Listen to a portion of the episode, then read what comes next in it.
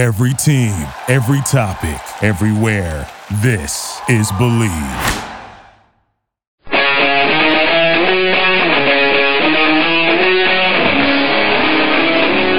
It's Revolution Recap, a weekly review of the New England Revolution and Major League Soccer on WARL 1320 The Drive with your host, Sean Donahue. Welcome to Revolution Recap. We're having some technical difficulties here. Um, sorry to start the show late. Uh, here every Sunday from 7 to 8 p.m. using the latest action of the New England Revolution and Major League Soccer right here on AM 1320 The Drive, as well as over the internet at 1320thedrive.com. Joining me today in studio is longtime Revs fan Dave Akman. And if you missed it last night, a thrilling Revs game against DC United. Uh, the Revs came from behind one goal down and came back to win it with a 2-1 victory um, over DC United. It, it, was quite a game. DC was catching up to the Revs, and now the Revs have some distance between them, four points between them and the next closest competitor with a game in hand. So it, it was a great win to get. It, if you missed it um, last night, saw Taylor Twellman uh, score a 94th minute goal late in the game. Uh, Twellman has been great this season. Uh, scored a lot of clutch goals, and um, he's really become making himself an MVP candidate for this season. He's done so well as I mentioned, the Revs had a, had a great game last night against DC. Another guy, Andy Dorman, came off the bench and got the assist against Taylor Twellman. He's been great for the Revs uh, with a lot of assists and doing well. And it, it's great to see the Revs getting off to such a great start so fast this season. I think that this year, you know, they've really done well. They've made a hard push, especially through the All-Star break and then continuing on. I think their players, despite all the call-ups, really have been making a push towards the playoffs. So it's been a good, a really good season from them so far. Yeah, it's been great. And then um, the closest competitor now is Kansas City. Uh, Kansas City actually lost the Columbus Crew, uh, so other results going the Revs' way as well. And it, it, it's it's really been great. The, every season we've seen the Revs get off the slow starts and then at the end needed to make a strong push. This season they've already uh, amassed as many points as they've had in their best season, which was back in 2003. And right now they've got uh, first place in the league and really their destiny is in their own hands. Something that uh, the past few seasons they've had to make a late push, and uh, you, you never know what could happen. Yeah, very true. And I think this year the only late push they really have to work for is the number one seeding. So, it, you know, in a way, that means that they can, you know, they can handle, you know, maybe having to rest some of these players down the stretch. As a lot of these guys have played a lot of games, traveling a lot. So, if you know, come the end of the season, they need to give someone like a Noonan or a Dempsey a break down towards the end. You know, it's something that they can do. So, having this sort of luxury is definitely going to be important come the end of the season.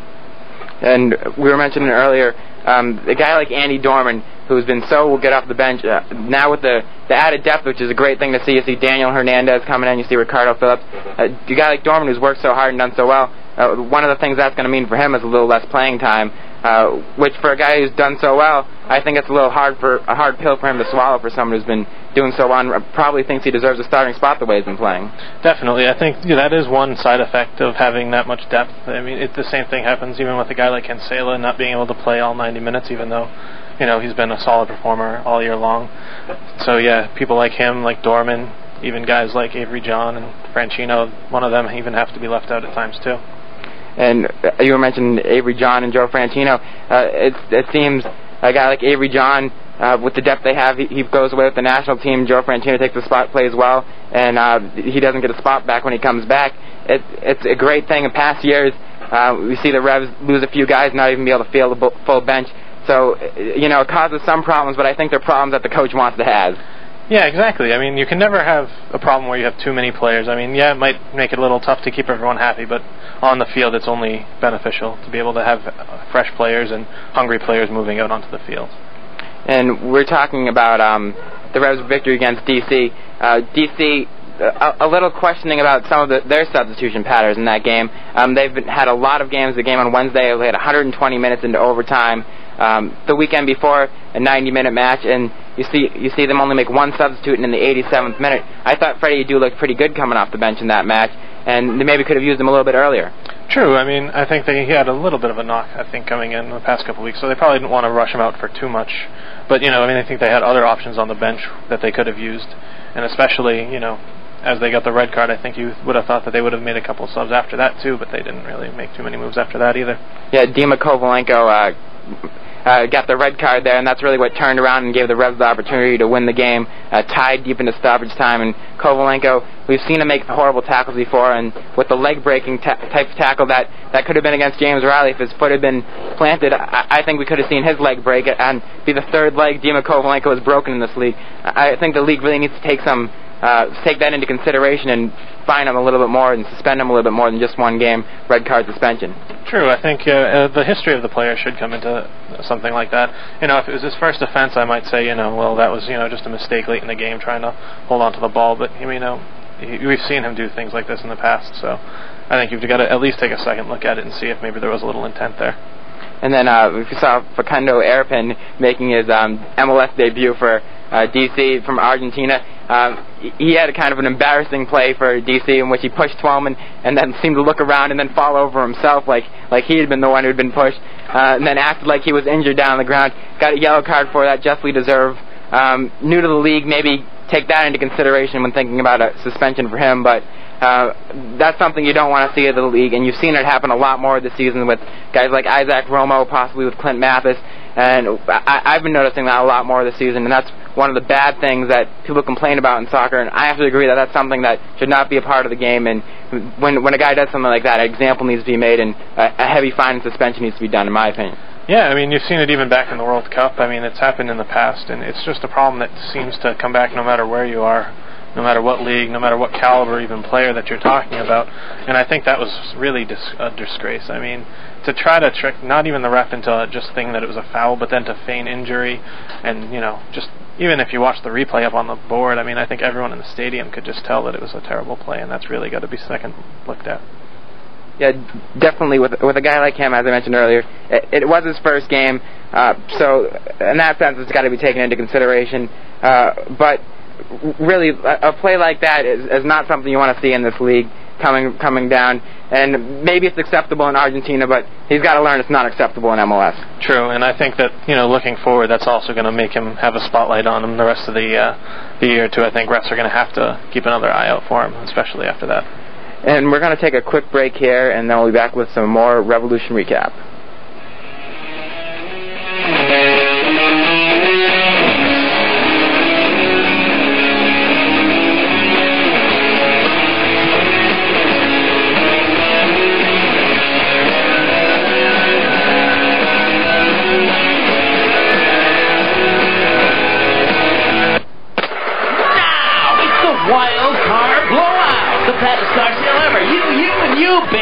You tired of all that? You know, if you and your family need a car, use caution because some dealers just miss the mark a little. At Saturn of Seekonk on Route 44, we take the hassle out of your car buying experience. At Saturn of Seekonk, it's extremely easy. We give you our best price the very first time. No haggling, no hassling. It's honest up front. It's the Saturn of Seekonk way. And now we're open Sundays too to fit your schedule and make it even easier. Plus extra help if your credit isn't perfect. Call Saturn of Seekonk at 1-888-350-1534. Plus, come to Massachusetts and we finance your sales tax. Call 1-888-350-1534. Saturn of Seekonk, Route 44, number one. So bye, bye, bye. Now you got to admit, you must be tired. So call 1-888-350-1534 for Saturn of Seekonk. A Herb Chambers quality dealership.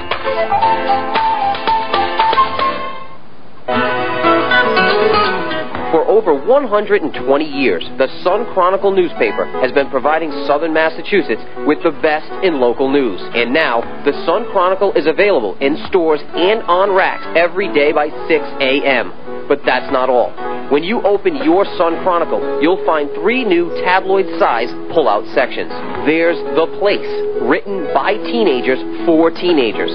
The Place will feature interviews with local high schoolers and also contain student art as well as what's hot in music and Hollywood. You can also look for the Sun Chronicle's newly designed pull-out sports section. Not only will you continue to get the Sun Chronicle's award-winning coverage of local and pro sports, but you, the reader, can sound off in the all-new sports forum. Finally, look out for the Get Out section every Thursday for a helpful way to plan your weekend. Get Out offers theater reviews as well as listings of night spots, restaurants, and movies. Get Out will also provide best bets to help you make the most of your leisure time. The Sun Chronicle newspaper, your very best source for local news. Hi, this is Scott McPherson from the Sports Journal Live to tell you about my friends at Clifton Outpatient Rehabilitation Clinic. Whether you're involved in a sports injury like I was or involved in a motor vehicle accident, Clifton Outpatient Rehabilitation Clinic will get you back on the road to recovery. The specialists at Clifton Outpatient Rehabilitation Clinic in Somerset are the area's leaders in physical, occupational, and speech therapy and can help you get through the recovery process with first rate attention and care. Clifton specializes in sprains and strains, hand and wrist splinting, stroke and neurological rehab, as well as post surgical rehabilitation. For more information on Clifton Outpatient Rehabilitation Clinic, call 508 675 7589 or visit them on the web at cliftonhealthcare.com. That's Clifton Outpatient Rehabilitation Clinic, your first stop on the road to recovery.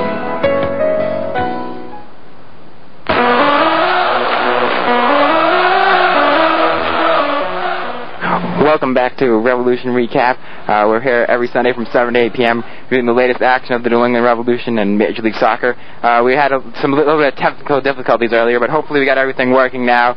Um, we were talking about the Revs DC game. Uh, great game for the Revs coming out and getting the 2-1 victory. Uh, DC could feel a little hard done by. I, I think they dominated the possession most of the game and had some chances where they could have put the game away. Uh, but that's soccer for you, and it was a great result for the Revs. And as I said, great position to be in at, at this late in the season, and re- really great chance to win the Supporters Shield and to make it far in MLS playoffs and win the MLS Cup. Yeah, I think it was a great result, and I think you got a lot of people stepping up too. I think um, you saw Warren have a great game too, as you said that DC had a bunch of chances, and he came up big.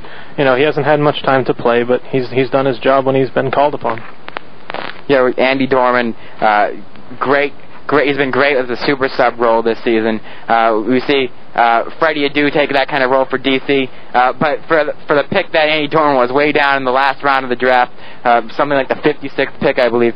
He's been a great player, and, and it's an excellent pickup for the Revs. And um, he'll be a player that I think will get a senior spot when it comes time when he becomes a senior international player.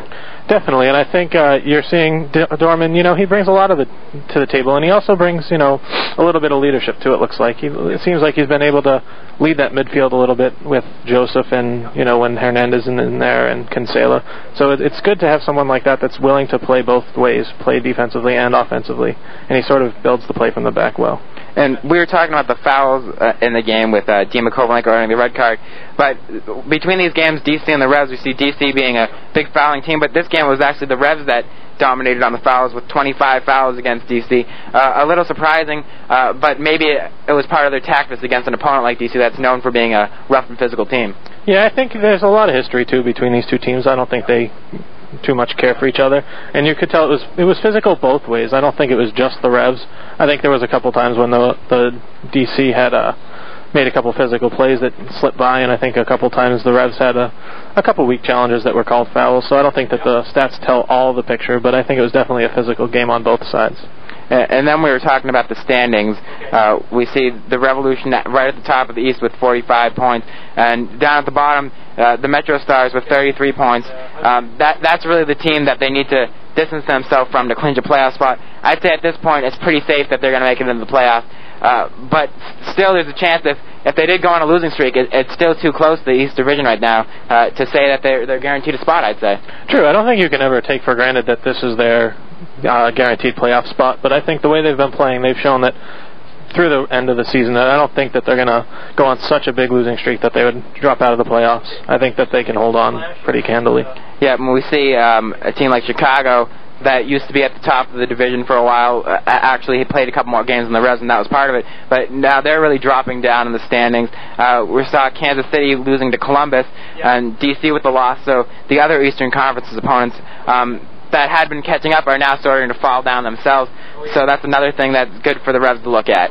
True, and I think you're also got to look at the fact that you know even teams like Chivas out west are starting to improve, and they're going to start to slowly chip away points. I think from some of the other Eastern Conference opponents, with them bringing in some new guys too. So I think down the wire it's going to be really you know everyone's going to start taking points from everyone else, and I think that's only going to benefit the Revs. Yeah, you got a few teams here that are really you can probably count out of the playoff picture, and Columbus and Chivas. But at this point, uh, they're doing the job of spoilers, coming in and getting some wins now. Uh, Chivas with all the reinforcements, and they're really doing a lot better now. That they've got the reinforcements in. They saw them beat Dallas. Dallas, the team that's really been struggling recently, and then we saw, as I mentioned earlier, Columbus beat Kansas City, and it, it can only help that these teams are, are doing well at this point. Um, the Revs do have one more game against Columbus that could be a tough game. Uh, they've already played their games against Chivas, so it's good to see that these teams now have done well. And um, as we found out in last week's show, uh, part of Chivas' success could be attributed to the Revs, with the Revs having traded some unused cap space for uh, a couple of the draft picks with Chivas. And I wonder if they had that in mind that Chivas could come back and play the role of spoiler and help out in that way as well. If, if that's what they were thinking, it's a great idea because you know coming coming along this way, if they start taking even you know a draw every here and there, taking two points from those teams in the Eastern Conference will only help them not only with seeding but also in other situations such as that.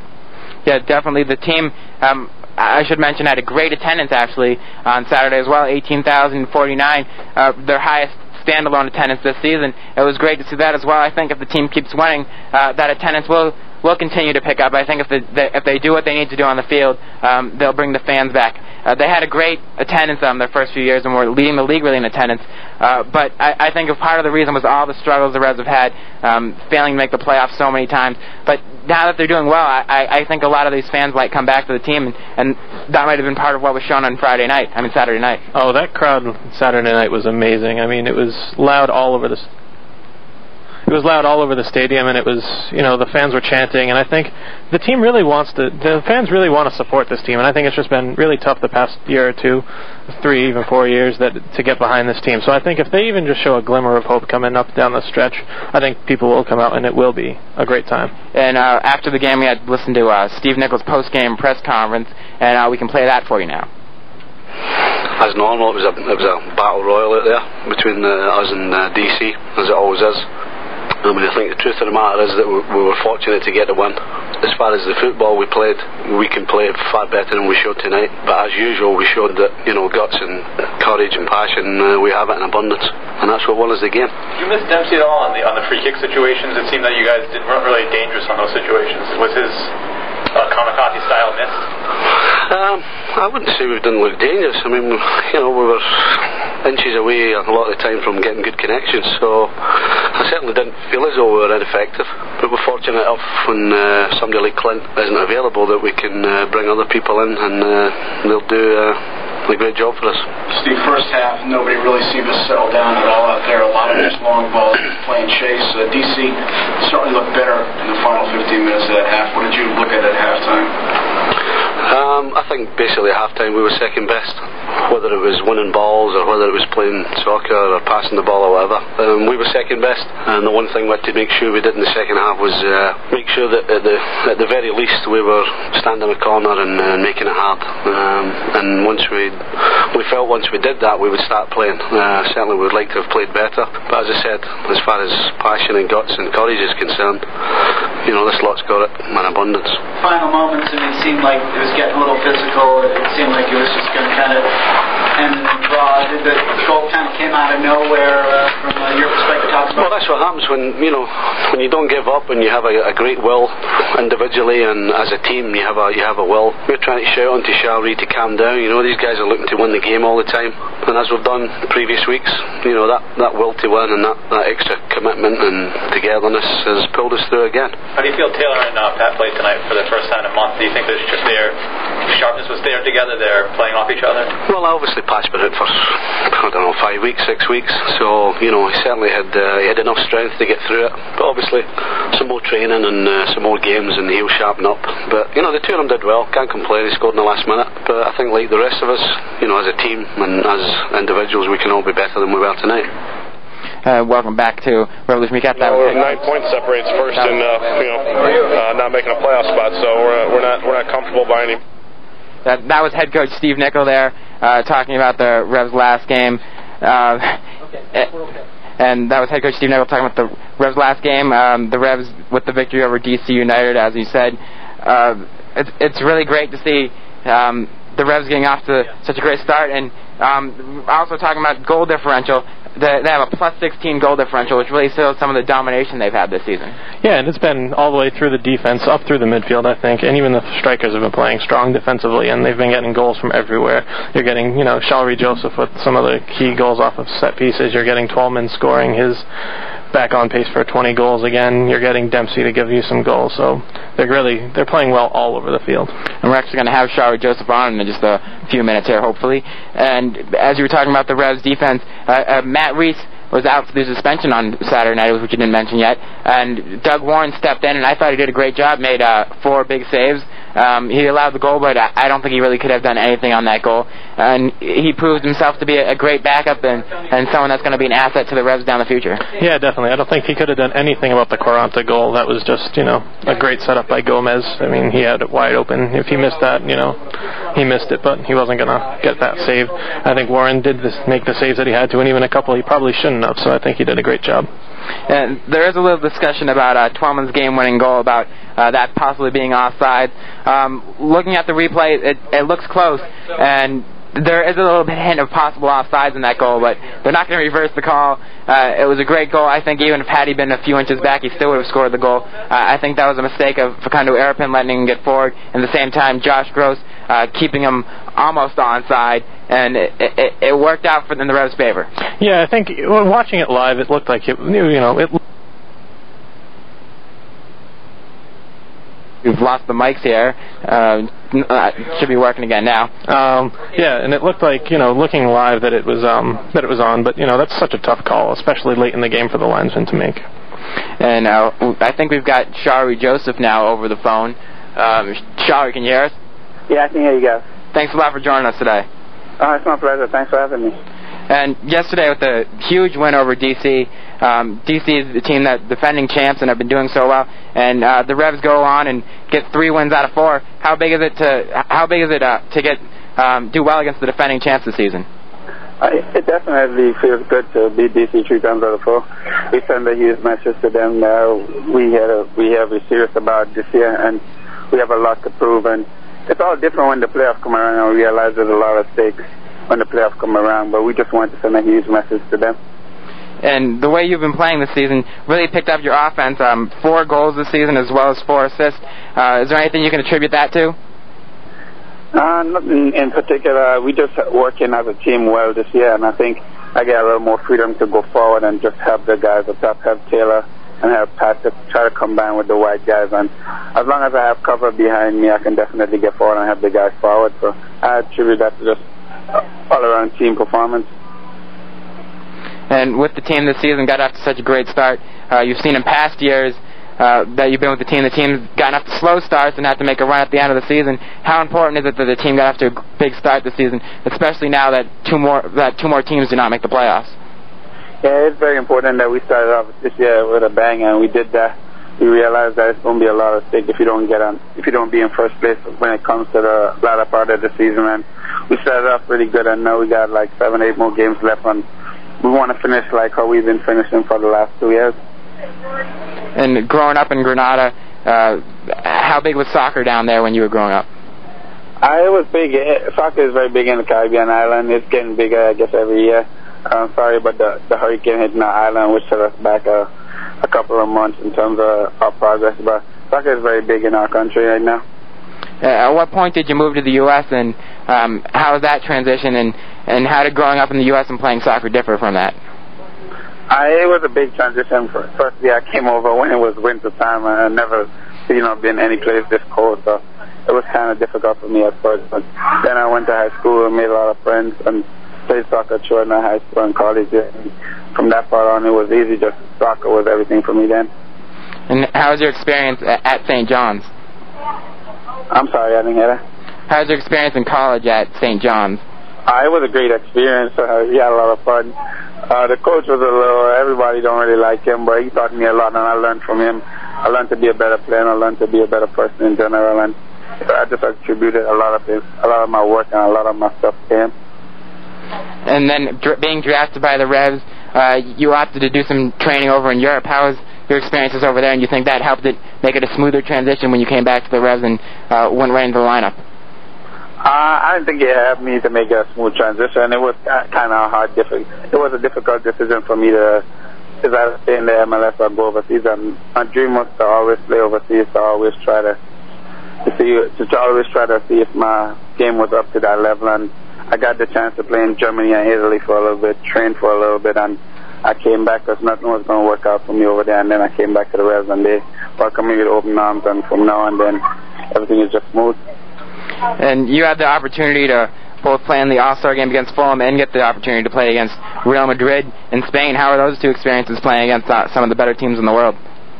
Uh, the Real Madrid trip was probably the best trip I've been on, the, the most fulfilling experience I've been on in terms of soccer. I, get to play against some of the top players in the world, and if not the probably the best club in the world, one of the best top three clubs in the world.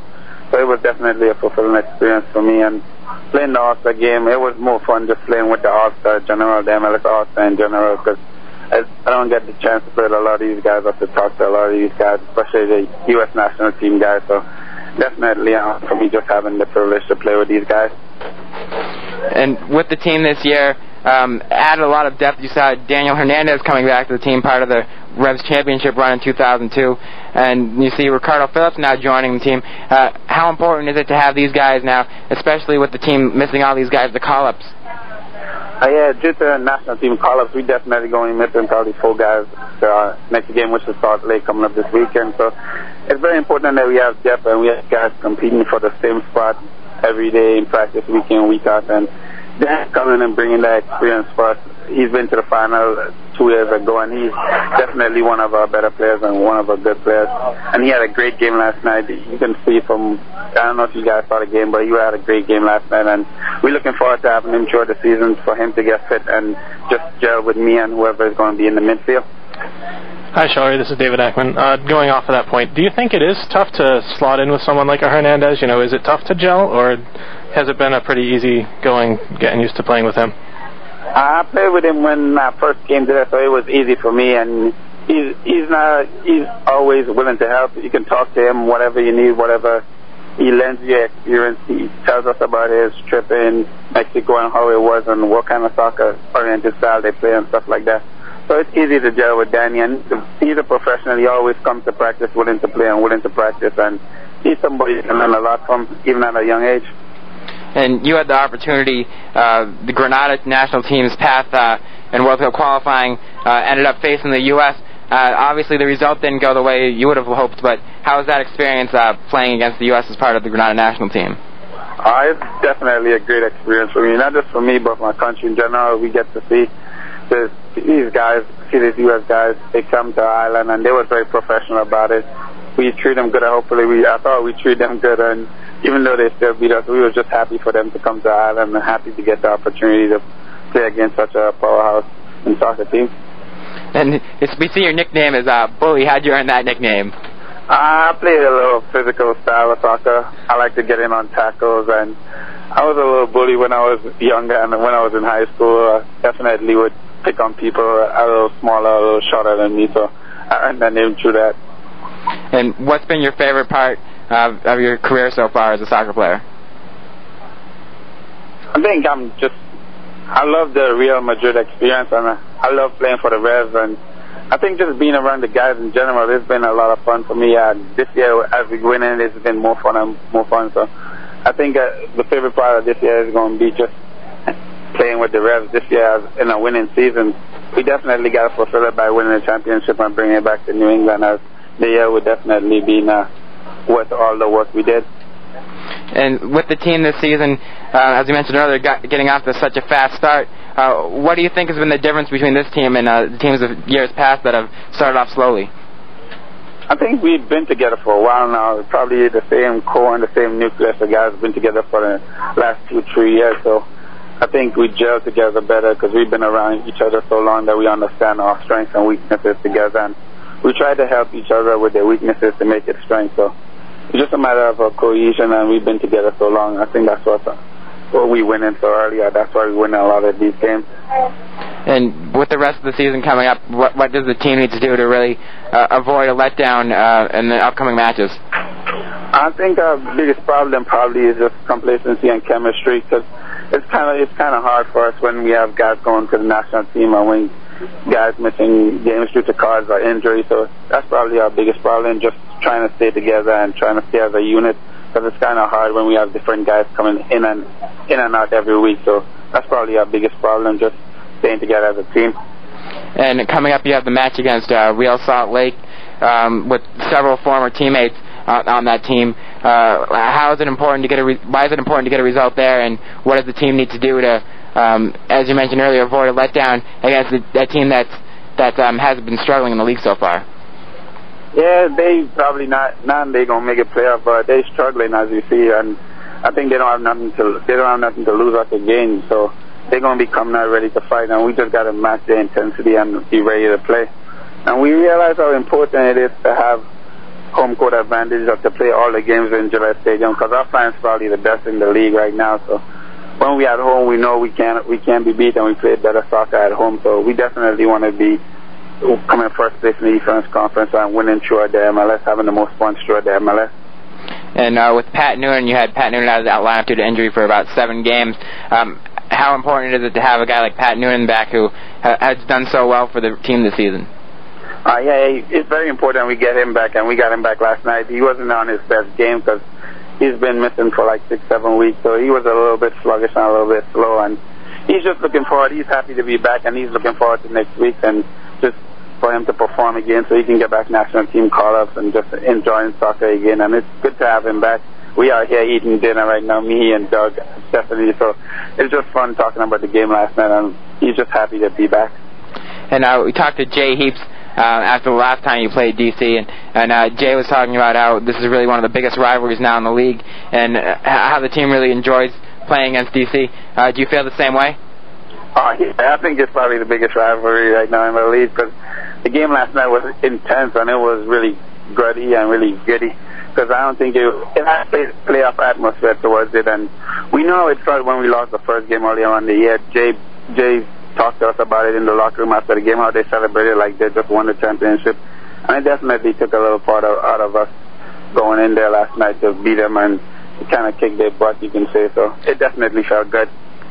And how, how what do you think of the play of uh, Doug Warren? You saw Matt Reis getting out getting out with suspension the game before, and then Doug Warren stepped right in and made several crucial saves. Um, how is it different playing with a different goalkeeper? And uh, what do you think of Doug Warren's play? Uh, Dougie was great for us last night. He probably had the game of his life, or his game, the best game I've seen him play. And he's just going to get better. The more games he gets, the better he's going to get, which is going to be hard for him behind Matt Reis, because Matty has been saving for us very good all season. So it's going to be hard for Dougie to get in, but he's just going to be competing every day. And he's a great goalkeeper, a great guy, and we're just looking forward to having two great goalkeepers and goals. Whenever one goes away, we know Dougie will be able to fill in with no problems at all. And uh, this season, the Revs have uh, rookie in central defense, uh, Michael Parkhurst. Uh, he really hasn't looked like a rookie out there, though, and um, he's playing right behind you. What do you think of his play so far this season? Uh, he's been awesome for us. He made his first All-Star appearance in his rookie year, so I only know there's going to be a lot more for him because he's definitely one of the best players on our team, and he's only a rookie still, so we know you have a lot more growing to do and a lot more and a lot more demanding of him from the team and just his players in general. But we know he's going to be great for us. And uh, I saw you majored in uh, sports management in college. Uh, what are your plans for the future? I know it's a long way off to be thinking about, uh, but uh, do you have any plans to stick with soccer and possibly get into a management position um, when your career is over? Yeah, I'm definitely going to stick around soccer, whatever I end up doing. I don't really know what I'm going to do. I, I think about it, but nothing immediate in my plans at all. So I definitely want to stick and do something around soccer because I think that's what I'm good at and that's what I'm best at. So it's definitely going to be something soccer oriented. And when you're not playing soccer, what do you like to do in your uh, free time? Uh, I have a girlfriend, so I spend some of my time with her and the most of my time. And then if I'm not playing video game against Taylor and Pat, I'll be watching a lot of TV, and that's about it. We play a lot of video games even when we're not on the road, so that's about how we spend our free time. Well, thanks a lot for joining us today. Uh, thank you guys for having me. And uh, good luck next weekend. Uh, thanks, guys. And that was Revolution uh, midfielder Shalrie Joseph, who's really been the key player of the team so far, and uh, in my opinion, a big candidate for even league MVP. Yeah. Um, I think he's um, definitely the leader, the general in the midfield. He controls the play. He wins the ball back. He does all the dirty work that you need to have done in the midfield, and then he distributes so well. So I think, yeah, he definitely could be a candidate for MVP. Yeah, we saw against uh, Real Madrid, the, the team didn't uh, get off a great result with the five nothing loss. But uh, everyone was talking about Shalrie Joseph and how well he'd been playing, and it, it, he's really a player that it's great for the Revs to have. And I'm sure people in Europe are being in Europe are noticing how well he's been doing. Yeah, and I mean, I think you know the the the Real Madrid game was a tough game to play. I mean, they they were coming from all over. They had a you know no time to gel. But you know, I think Shalrie always does what he does. He always hustles. He always tackles hard. He always does whatever he can do. So I think he'd succeed no matter where he went. Yeah, Shalrie has uh, been such a great player for the team this year. Um, I, I don't think, as I mentioned earlier, you're talking to somebody, um, if, if you had to start the team over and start from scratch and you can only keep one player, I, I, I would be hard to look behind, past Shalrie Joseph with how well he's done and what he's done for this team. Yeah, I mean, there's so many candidates that you would have to that you would have to look for. But you know, I mean, having a guy that was willing to do all the dirty work is definitely a great place to start with your team. Yeah, he's been so great for the team. Uh, part of the Revs three-man midfield, and I think he's really made it possible for the Revs to play a three-five-two, which with with how he's played. I I think without him, it, it would be impossible to play a three-five-two and have the best defense in the league like they've had. Definitely, and especially when you consider they're starting the rookie in the middle of defense in the three-man back line. I think he really definitely has to he definitely has to control that midfield, and he definitely has to do what he's been doing for us to succeed in a three-five-two form. Yep, and uh, Shalrie Joseph is doing so well for this team, as we mentioned. Um, came over as we were talking to him. He he came over uh, to the team after after deciding to train over in Europe and see how that went for him. Um, but I, I think everyone's glad that he came back and how well he's been doing for the team. He's been a great pickup for the team, and he, he's really a player that that has been so key for the team that I, I think you can't look far behind him to see um, MVP candidates for this league. No, not at all. And he's definitely he's definitely shown that he deserves to be one of the top players. He deserves to be an All Star. He deserves to be an MLS select. And, it, and it's great to see that he's in the New England uniform and that he did come back. And I had the opportunity to talk to Pat Noonan.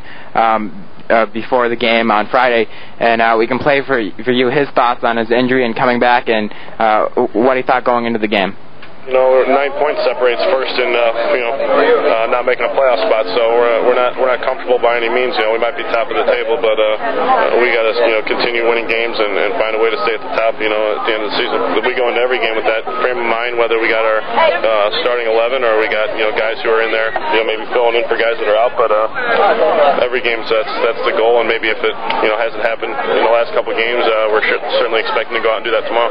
The game this weekend against DC, uh, who have been doing well recently and are catching right up, uh, only a few points behind. How important is this game, and how important to get a good result in this one? Well, it's very important. You know, we're at home and we're playing a, a conference opponent who's right behind us, so we need to find a way to go out, set the tempo, and get an early lead, and, and find a way to come out with three points. Uh, how important is it um, now? You see uh, Clint Dempsey suspended. That they brought in a good a guy like Daniel Hernandez, who's been part of the team uh, when they made their championship run to, to fill in when he's out. Uh, well, you know, it's it's obviously going to be uh, unfortunate that we're going to be out with playing without Clint, but uh, you know Daniel's a very good player as well, and he's going to hop right in and help us. And uh, he's got a lot of talent. We know what he's capable of, so uh, we're going out with the same uh, frame of mind. That's to you know get three points and uh, uh, get everybody involved in the game. Get Daniel involved early. Get him with the balls uh, out wide and uh, uh, getting our wide players involved, and then getting in the box and finishing off those crosses. And coming off the injury, do you think he'll be ready to play the whole game?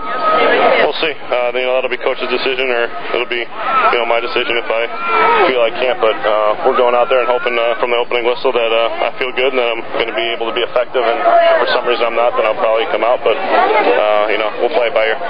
Uh, that was Pat Noonan and his thoughts on uh, the game against DC last weekend, uh, prior to the game on Friday. Um, Pat Noonan came back for his first game in seven games to play for the Revs uh, uh, off the injury. Um, he got the assist part, the secondary assist on Twellman's goal, but uh, it wasn't his best performance. He, he had the work rate out there. I think um, linking up with Twellman, he wasn't as strong as we had seen him earlier in the season. Uh, but with time, I'm sure he'll get back into that, and he's really been a key player for the Revs uh, er, in the earlier parts of the season. And I think he'll be a key come time for the playoffs. Definitely, getting him back will be like just grabbing, you know, a, a great free agent like like what Chivas did. He's going to be a great player, and I mean, yeah, it wasn't his best game last year, but you can't expect him to come back and be on top form after missing that long. I think just the fact that he was working hard, he was getting into good spots where he could get the passes. You know, they might not have been the best plays, but you know, in the next week or two, I think you'll see him back on top form. It was good to be able to see him go uh, the full 90 minutes as well. Yeah, definitely. I think that's a good boost too, and it'll give you know players like Dempsey and Twellman, you know, if they have to take a breath, that that he can fill in.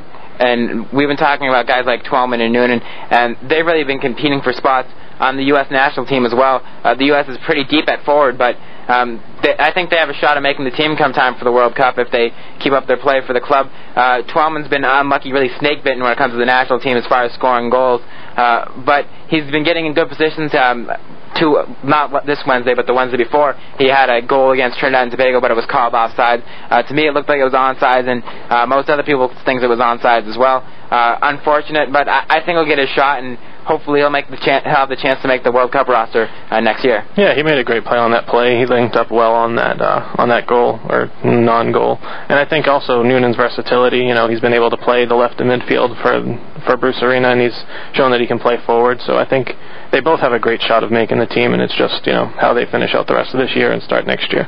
And I had the opportunity to talk to Tommy Smyth of ESPN. Uh, we played it for you last week, but we ran out of time to play the whole thing, and we'll play that for you now and what his thoughts are on the upcoming World Cup. You've been covering soccer for um, a while now, doing all European games, and what do you think it needs to, to do to really take off here in America?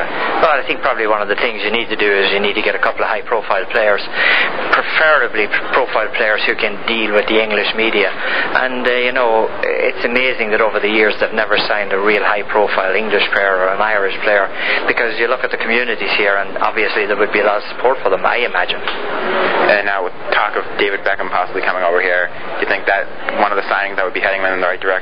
Well, if you could get David Beckham to come, it would be a huge sign. But uh, David Beckham, I think he's more or less said that he's going to sign with Real Madrid. Um, you might get him in four or five years. I'm not sure that that's early enough. I think they need to make a move before that. I think you need to get somebody in before, in the next two, three years. I think you need to get somebody in to start driving this league. You need somebody to carry it. I mean, you look at the Australians. The Australians are uh, starting their league on uh, this coming Friday night, and they have signed Dwight Yorke to be the face of their league because of the fact that he played with Manchester United.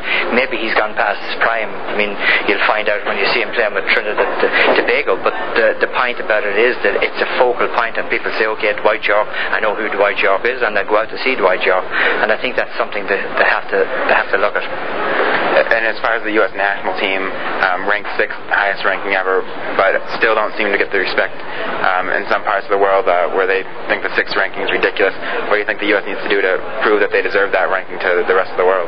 Well, I think if you look at the last World Cup and you see the, the U.S. being beaten 4 0 by Poland, and you say to yourself, well, are they the sixth best team in the world? I mean, are they a better team than England? Are they a better team than Spain? Are they a better team, for instance, than the Republic of Ireland? I, I don't think you can put much into the fact that what the ratings are. The ratings are the figment of somebody's imagination. The only time you get respect in this game, there is no respect in this game unless you go out and get it. Covering uh, the European game, um, you see a lot of leagues over there. So, for, for example, uh, German really playing the German league, staying there. Uh, with the U.S., you've seen the best players go over to England, but now they're really trying to make an effort to keep their top stars like Landon Donovan and Eddie Johnson. Do you think that's a step in the right direction for the league as well? Well, it's a step in the right direction, maybe. But you know, one of the ways you become a better football player or soccer player, whatever you like to call it, is by playing against better players. And if you are in a position where every week you can look at the manager and say, okay, I know that I'm going to be on the team today, uh, I'm not sure what it does for a player's career because there's certainly no incentive to go out and work yourself off. If you are in a team like Manchester United and you're saying to yourself, okay, I get one bad game and I'm going to be down with the reserves, there, there's there's a huge reason why you should go out every week and work your tail off. I, I don't think it's good for players to be complacent about the place they have and that they can be sure of the place. I think the best teams are made up of players who have two or three players of equal at the one at the one position. Look at Chelsea. Chelsea have two world class players at every position. Nobody knows from week to week who's going to be playing, and I think that's good for the game, and I think it's good for the players. So what teams are the ones that you think to watch out for on the upcoming World Cup? Oh, Argentina. I'm, I'm very high on Argentina. I think they'll be very good. We did a game recently where they beat Brazil, and I thought they were very good. Uh, England probably are a team that's going to take uh, a lot of beating as well. They've got a lot of young players. They've got a pretty good midfield. When you can put Beckham and Lampard and John Terry together, and Michael Owen up front, and you know they got a team that uh, if they get a break, and uh, obviously you know Italy are always a team, but the team that could be a dark horse this time, which everybody seems to have written off, is Germany. And you know you have to take into consideration the fact that the, the Germans are playing at home. Every team that plays at home in the World Cup seems to have done well, and uh, the Germans have a few young players coming along. They've had a good run in the Confederations Cup, and I think they'll be they'll be a force before it's all over. And what's it like to be a broadcaster at ESPN? Well, I mean, I have the best job in the world. I mean, uh, there are a lot of people who would love to have my job, and a lot of people who feel I shouldn't have my job. But that's another story for another day. I, I mean, who, who gets paid to come in and watch soccer and, and talk about it, and you know, build up friendships with many, many people around the world. And the fact that ESPN, we broadcast in 152 countries around the world. Our ESPN SoccerNet Press Pass is one of the most popular soccer shows in the world. It goes out in Australia every Friday night at 10 o'clock, and we get like 700 emails for a half an hour show. So it puts yourself in a unique position, especially when you're somebody like myself, uh, coming from the same background as you do. I mean, I'm Irish, and obviously I came here as an immigrant. To think that I finally gotten to the top of the heap, I mean, it proves that you know, no matter what anybody tells you, the American dream is possible, and the American dream is very much alive, and the American dream is very achievable. And if you have any questions about that, just ask me because I know it. And that was Tommy Smyth from uh, ESPN, uh, the soccer analysis there. Um, and we were mentioning earlier the Revs' upcoming game uh, against Real Salt Lake. That game's 9 p.m. and you can be seen on Fox Soccer uh, New England um, live. Uh, Saturday afternoon, and that should be a, an excellent game for the Revs, as I mentioned earlier. About five former Revs players on that team. Um, I was sure they'll be coming out at home, uh, wanting to get a result there, and that, that's really it. Could be a trap game for the Revs, seeing uh, they're in a blow position. The Revs are at the top and it's a game that they really want to win. Yeah, it's going to be one of those games where it depends whether New England comes out fired up or if they come out flat. If they come out flat, I think the Salt Lake players are going to come out and they're going to want to show up their old team and they're going to want to. And they they don't have bad players surrounding those old New England players, so it, it could be a trap game. But I think you know, as Shalrie said, they're going to have to just come out, and if they come out fired up, they definitely have the talent to win that on the road. And what, what we haven't talked about yet is the big crucial World Cup qualifier coming up for the U.S. on Saturday as well. Um, and Columbus, they're going to be facing uh, Mexico on Saturday as well. We do not know which uh, Revolution players will be taking part in that game yet, uh, but that's going to be a crucial game for the U.S. Whichever team wins that uh, clinches their ticket to uh, Germany and to the World Cup. So that's going to be an excellent game. Mexico, uh, fifth ranked in the world, the U.S. sixth ranked, and Mexico has been playing great recently. It's become the biggest rivalry in CONCACAF by far, and that'll be a great game. I think so. I think you know, coming on home soil, I don't think a point is out of the question. I think three is definitely attainable. Uh, I think that it's going to depend on you know what kind of lineup Bruce puts out. If he just goes for the draw, or if he goes for the win, and it's going to be you know they always get good support out in Columbus, so it should be a good game to watch. Yeah, we saw um, the U.S. take on Mexico in Mexico. They lost that game two to one. Uh, but in that game, we saw a guy like Oguchi Onyewu really making one of his first starts, um, inexperienced, starting next to Greg Berhalter. But uh, with the experience they've gotten since then with the Gold Cup and everything else, um, they, they should be a lot better off against Mexico. Yep, and Yewu has definitely become a rock in the defense since then. So I think a lot of things have changed in the past couple months. And we've got to wrap things up here. Um, thanks for joining us today. You can hear us live um, every Sunday, 7 to 8 p.m. Um, archives can be gotten at revolutionrecap.com. And the latest Revs news you can get at anyrevs.com. Thanks for joining us today. Thank you very much for having me.